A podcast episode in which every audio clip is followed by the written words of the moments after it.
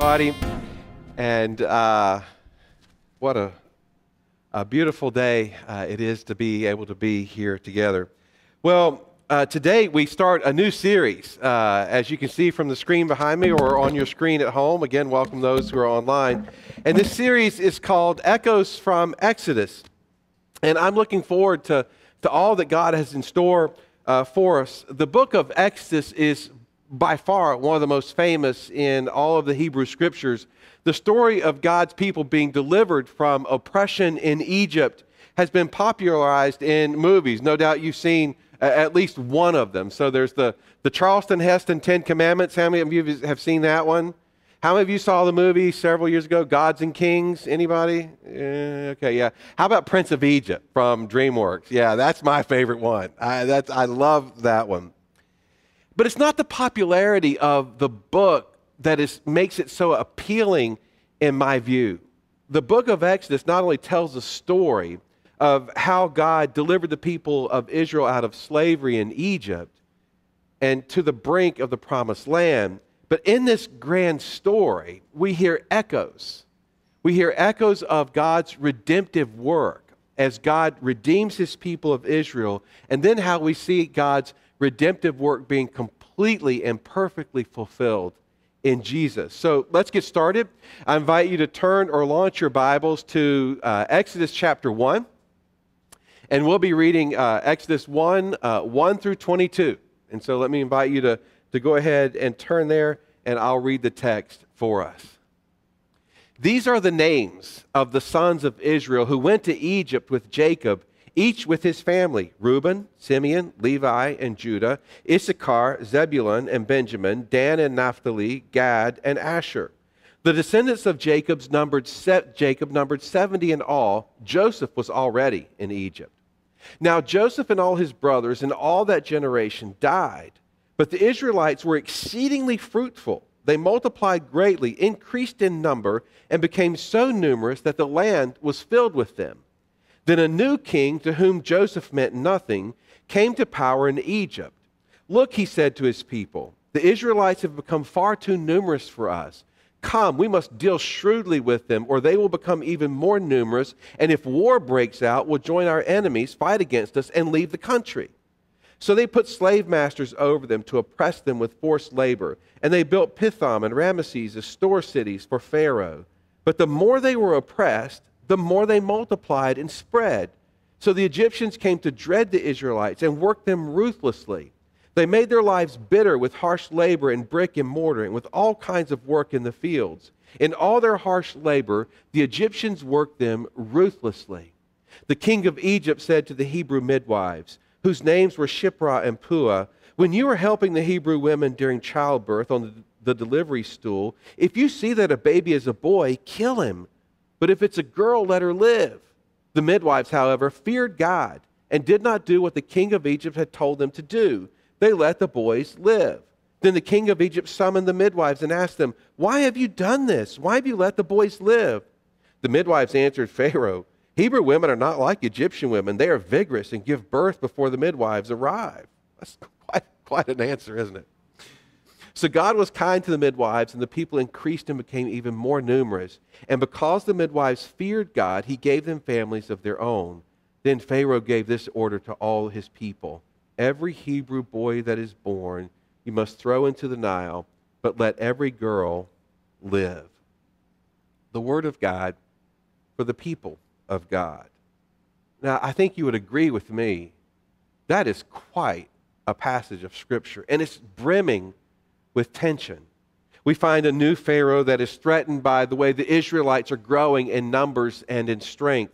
We find brutal oppression and evil as he issues a massive genocidal order. We find the first case in the Bible of civil disobedience as the Hebrew midwives defied the order of Pharaoh to kill the baby boys. And this is quite an opening and foreshadowing for the incredible drama that will unfold in the rest of the story, that will unfold for us in this series uh, throughout the summer. But notice something in this first chapter. With the exception of the brief reference of God being kind to the midwives, there's no mention of God in this opening chapter. As a matter of fact, God doesn't really show up until the last few verses of chapter 2. So, chapter 1 then begs the question where is God? Well, if you like taking notes, let me invite you to take out your teaching notes if you find them helpful. And I would like to explore this angle, this, this question this morning from just two angles. And the first one of this where is God in your journey or in your story? The book of Exodus is not really intended to be read or studied in isolation.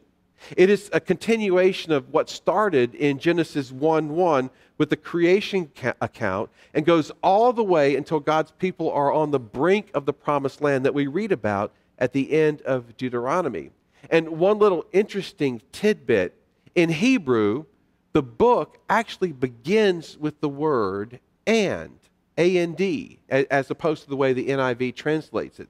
And so you can imagine reading through Genesis, and then the first word in Exodus is and, which reminds us that this is a continuation of a grand story. Exodus is about a people, the Israelites, who are given a special identity by God, a people who entered into a special covenant relationship with God, and their primary mission in the world, the primary mission of the Israelites, was to be a vessel of God's glory so that all nations would worship the one true God. And the surrounding nations were intended to see a people of faithfulness, of character, of worship, and of trust. And the bottom line, what that we'll see with the Israelites, is that they were God's people and God was theirs. And when all else is stripped away, when everything else is stripped away, as we can see here in the opening verses of chapter 1, all they had was God. And as we'll see as the book unfolds, all they need is God. Let me just ask you a quick question. Have you, has your life ever gotten to that point? When everything important to you was stripped away and you said, you know what, I think almost all I have is God. You know, sometimes it's in those moments that we realize all we need is God. And then God continues to build our lives back from that kind of point.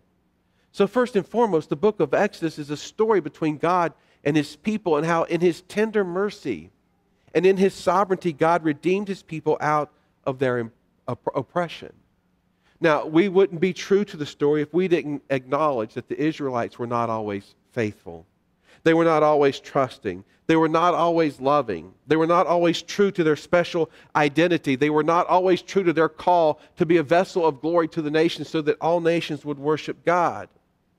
And part of this story that continues right through to today and is part of our story is that one day God would send the one true perfect Israelite. And his name was Jesus. And he would be the perfect vessel for God's glory. And he would call all the nations to worship God. And he would die for the people, Jew and non Jew alike. Just as the events in Exodus shaped the identity and the story of the Israelites, the life, ministry, death, and resurrection of Jesus shapes the identity and the story of the Christian. It's why when we gather, just as we did last week, on the first month, and we observe the, the, the Holy Communion, we observe uh, the, the bread and we re- observe the cup, we remember the life and the death and the ministry of our Lord. We remember that because of Him, we were liberated from the oppression of sin and we passed through the waters of baptism into our freedom. It's part of our identity and it forms the stories we tell. Have you ever thought about the many aspects of your life that drive your identity? I was in a, a, courtyard conversation this past week, and most of the participants, or one of the participants asked the others, where do they consider home? And most of us around that circle were from places other than Virginia. Most of us in this room are transplants to this area. Some said they feel like Virginia is now their home. Others said where, uh, the, where they were from originally. And what struck me as people were going around and saying where they're from, and I kind of waited till the end, what struck me in this is that I normally answer that question Virginia. I've lived in Virginia 34 out of my 58 years. Born in North Carolina, moved away from North Carolina at 18, then to Virginia, a few years in Minnesota, and then back here.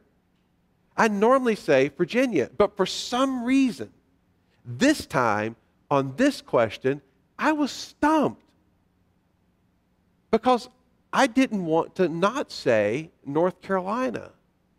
So for some reason, this time, this question was not about the address on my driver's license. This question was about part of my identity that I do not want to let go of.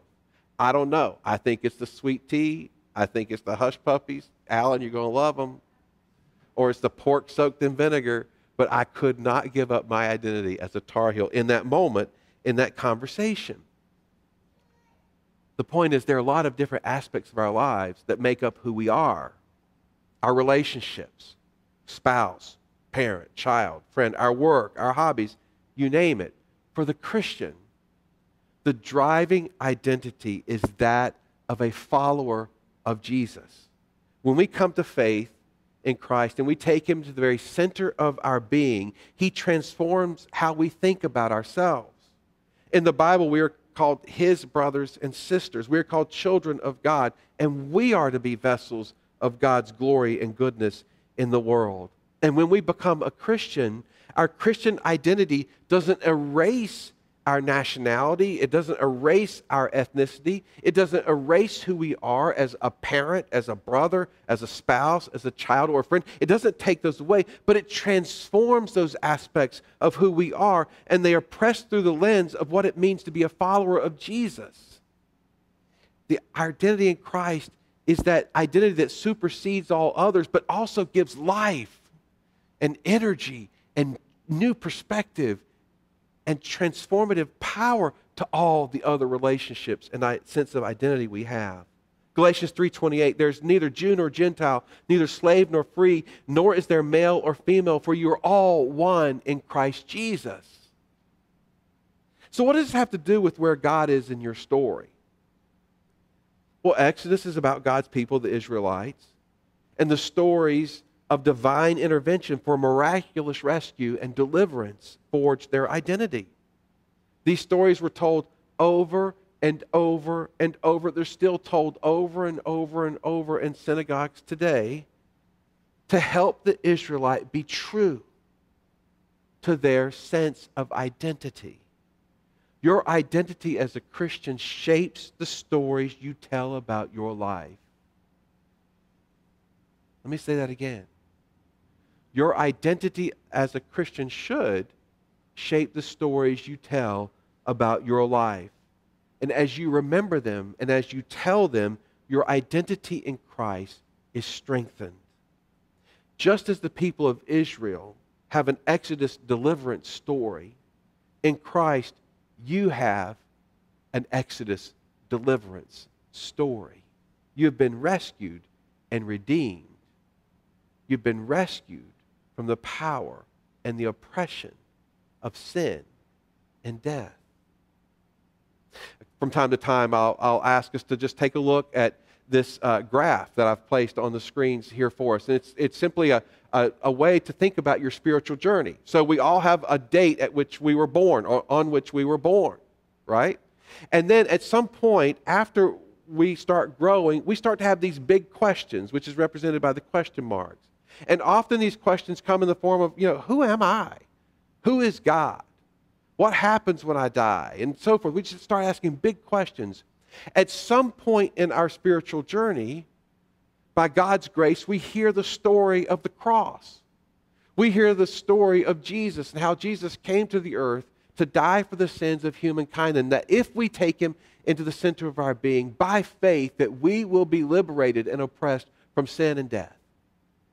And then the rest of that graph sort of gives us this idea of what it means to grow into the character and the image of Jesus, because the, the Imago Dei is Latin for image of God Because after Christ comes into our life, that's the business, that's the work of the Holy Spirit in your life is to make you more and more like the image of God. And one of the things I like to ask people is when you take a look at that spiritual journey, just take a pencil or a pen, draw it out yourself, take a pencil or pen, and where are you? Are you asking these big questions? Have you heard about the message of Jesus, but you've not yet taken him into the center of your being? So you're at the, the, the front of that cross. You've not yet crossed the line of faith. Or are you just on the other side of faith and you've crossed the line of faith, but you've yet to grow as a disciple of Jesus? Or so, where are you on that spiritual journey? And so let me encourage you uh, to jot that down if you want. Um, and and, and may, it doesn't have to be a perfect picture. And just place where you are on that journey. And then use that to ask yourself a few questions about your life story. Where are you from? I think we all know probably where we're from, right? How would you describe your spiritual journey of your family growing up? When did you first remember becoming spiritually curious? What are the questions that you now have, if you're not a Christian, that keep you from pursuing faith? Or if you are a Christian, how did you come to faith? What has your journey been like since you've become a Christian? How is your life different because of Jesus? What are some of the questions that you continue to pursue so that you can grow to be more and more like Him? Ask those questions, and you'll find out that, wow, that's the, that's the content of my story, my story of faith. And so, an activity for you to consider this week at home is write the story of your faith. Include how you hope the next few chapters will unfold. And I'll just ask you, I would be honored to read your story if you do write it. Keep it confidential between me and you. But I would love to hear about your story of faith. Trust me, as you write this down and as you remember and retell and tell this story to your kids, your grandkids, your, your nieces, your nephews, it will strengthen your faith. It will strengthen your journey. So, one of the great echoes from Exodus for us today is that those who are in Christ have a liberation and deliverance story. And we'll hear more about this throughout the series. The second question we have to ask when we read the first chapter of, of Exodus, and it'll, it'll come up over and over, is where is God in your suffering and pain? I mean, you can't read that opening chapter without thinking, oh my goodness, where is God here? Exodus opens by describing a horrible time of pain and suffering for the Israelites. Under a different Pharaoh, they found favor in the events of the life of Joseph. But now they're under a rule the rule of a different Pharaoh who didn't care about Joseph and who was jealous of their size and their strength. He oppressed them through backbreaking work, yet they still grew in size and strength. And then he issued a most evil and genocidal decree. Let me hit the pause button for a second. You know, seasons in life change, don't they? You know, for a while, the people of Israel were doing well under one Pharaoh who knew Joseph but now something changed. What was once a safe haven for Israel now became a place of oppression and bondage and evil. The same can happen in our lives. Things can change. A good job, a good relationship, a harmless hobby can turn and become toxic and become oppressive. That good job elevated to an unhealthy place in your life becomes a little g God. That good relationship, at first it seems to be going so well, can turn into an unhealthy dependence. And if you're not careful, pull you away from the side of God. That harmless hobby can become a menacing distraction to that which is important in your life. Seasons change, and we've got to be ready to be tethered to God as those seasons change. As the, hit the play button again. As the Israelites experienced this oppression and the evil, they had to wonder where is God? This question of where is God in a time of pain and suffering is one that has crossed the minds and the lips of God's people throughout history. It was a question that Job asked. We see the question running through the Psalms. Psalm 73 is just fascinating. It tells the plight of the psalmist who is struggling mightily with God To the psalmist, it seems that the wicked and the arrogant have prevailed. Have you ever thought that? Wow, those who are far from God, they just seem to be prevailing in every area of life while maybe I'm struggling. Have you ever wondered that? Yet, even as the psalmist struggles with God, he acknowledges the presence of God. 73, 1 through 3. Surely God is good to Israel, to those who are pure in heart. But as for me, my feet had almost slipped. I had nearly lost my foothold, for I envied the arrogant when I saw the prosperity of the wicked.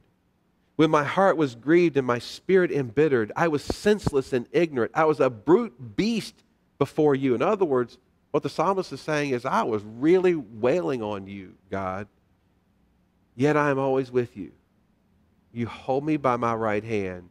You guide me with your counsel, and afterwards you will take me into your glory. Whom have I in heaven but you? And earth has nothing I desire but you. My flesh and my heart may fail, but God is the strength of my heart and my portion forever. Wow. God can handle your question, Where are you, God? In the depth of your suffering, in the depth of your pain, God can handle that question. Take it honestly. Take it to God just as forcefully as the psalmist did. Take it with a sliver of faith that God is there. C.S. Lewis wrote extensively about the problem of pain and suffering. And he said, My paraphrase, after all the theories and after all the theological explanations, it still takes faith. It takes faith to believe that God is working and God is present, even when it seems that God is absent. After 30 years of ministry and walking with people through some of the most gripping moments of pain, I've noticed that a time of pain and suffering also leads people to ask questions about God that we may have never considered when things were going well. And I'm convinced if we hold on to that sliver of faith, as we wonder about God's presence, that He will take us even deeper into the mystery of His presence and His tender mercy. But no matter what, when you ask this question, be assured that God is working. Notice here in the chapter, God worked through those midwives as they disobeyed the king's decree. And as chapter 2 unfolds, we'll see God working and preparing the way for their redemption. As painful as the time seemed, and as silent as God may have seemed, to this day, to this day, devout Jews start their story of deliverance here. And they tell the story over and over. They start in a time when it seemed that God was silent. May it be that way for each of us as we experience those painful times when we ask the question, Where is God? God is working. It may be deep in the background, but know that God will not leave you and God will not forsake you. Let us hold on to the faith of knowing that one day we will see clearly how God was working and how God delivered. May we stand with the psalmist and declare, My flesh and my heart may fail, but God is the strength of my heart and my portion forever. Next week, we'll start with Exodus chapter 2. Amen? Let's pray together. Lord God, we thank you for the opportunity to learn this historic story again. We've heard it over and over, some of us. Maybe some of us are hearing it for the first time. Lord God, as we hear this story of your people being delivered in Exodus, may we also hear the echoes of the way that you have come to us and delivered us in Christ Jesus and by Christ Jesus. And so, God, I pray that you would open our hearts and, Lord, that, that we would yield our life story to you once again. Lord, for those who have not yet come to faith in you, Lord, I pray that you would open their hearts so that they would make you the centerpiece of their life story. The redemption story can start for them, Lord, in a real way today, as you started it so long ago. Lord, for those of us who are followers of you, remind us of how we need to be tethered to you daily, walking with you. And that, Lord, when things are difficult, when our lives go through pain and struggle, remind us, oh God, that you and your portion is what we need. So, God, we open our hearts, we open our lives, we open our stories to you today, and do with them as you will and according to your way. In Jesus' name we pray. Amen.